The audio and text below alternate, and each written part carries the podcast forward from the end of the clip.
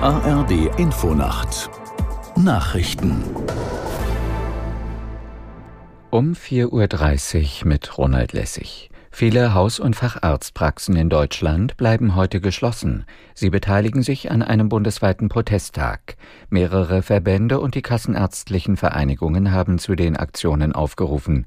Die niedergelassenen Haus- und Fachärzte protestieren damit gegen die Politik von Gesundheitsminister Lauterbach.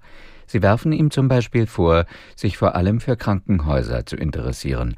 Arztpraxen würden dagegen ausgeblutet und es seien schmerzhafte Sparpläne nötig. Die Verbände rechnen damit, dass sich tausende Praxen an dem Protesttag beteiligen. In der Migrationsdebatte fordert die CDU von der Bundesregierung, bei der Lösungssuche einbezogen zu werden. Die Partei sei sofort gesprächsbereit, sagte Generalsekretär Linnemann in der ARD-Sendung Bericht aus Berlin. Aus Berlin Uwe Jahn. Konkret geht es Linnemann in der Asylpolitik um die Einführung von Bezahlkarten, die nur für bestimmte Funktionen zugelassen sind.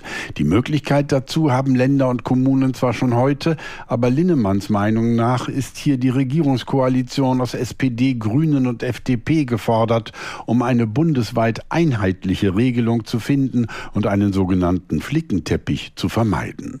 Zuvor hatte CDU-Chef Friedrich Merz Bundeskanzler Olaf Scholz zu Gesprächen über die Begrenzung der Zuwanderung aufgefordert. Nach der kurzfristigen Einigung auf einen Übergangshaushalt in den USA ist bei den Republikanern ein offener Machtkampf im Parlament ausgebrochen.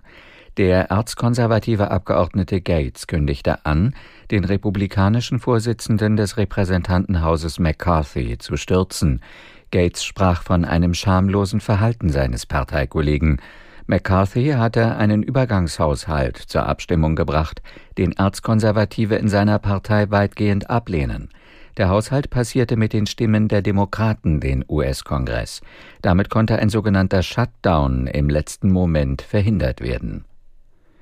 Von heute an werden die diesjährigen Nobelpreisträger bekannt gegeben. Wer die Auszeichnung erhält, das ist vorab stets ein Geheimnis. Aus Stockholm Julia Weschenbach. Los geht es mit den Auszeichnungen in Medizin, Physik und Chemie. Am Donnerstag und Freitag folgt die Bekanntgabe der Preisträger in den Kategorien Literatur und Frieden. Die Nobelpreise gehen auf den Dynamiterfinder und Preisstifter Alfred Nobel zurück. In diesem Jahr sind sie mit jeweils 11 Millionen schwedischen Kronen dotiert, umgerechnet knapp 950.000 Euro.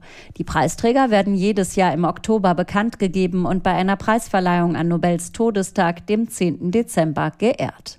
Das Wetter in Deutschland. Tagsüber viel Sonne, an den Küsten auch Wolken bei 23 bis 28 Grad.